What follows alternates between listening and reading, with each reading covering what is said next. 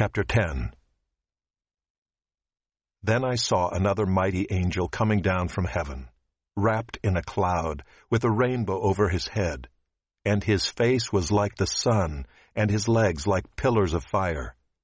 He had a little scroll open in his hand, and he set his right foot on the sea, and his left foot on the land. And he called out with a loud voice like a lion roaring. When he called out, the seven thunders sounded and when the seven thunders had sounded, I was about to write, but I heard a voice from heaven saying, Seal up what the seven thunders have said, and do not write it down.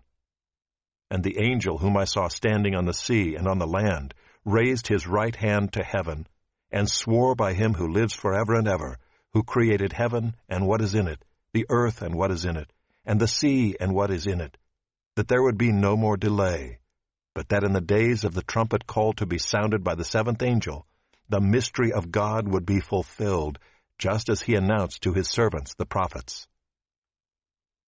Then the voice that I had heard from heaven spoke to me again, saying, Go, take the scroll that is open in the hand of the angel who is standing on the sea and on the land.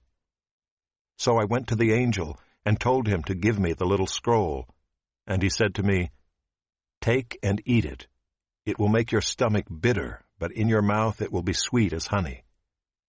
And I took the little scroll from the hand of the angel and ate it. It was sweet as honey in my mouth, but when I had eaten it, my stomach was made bitter. And I was told, You must again prophesy about many peoples and nations and languages and kings.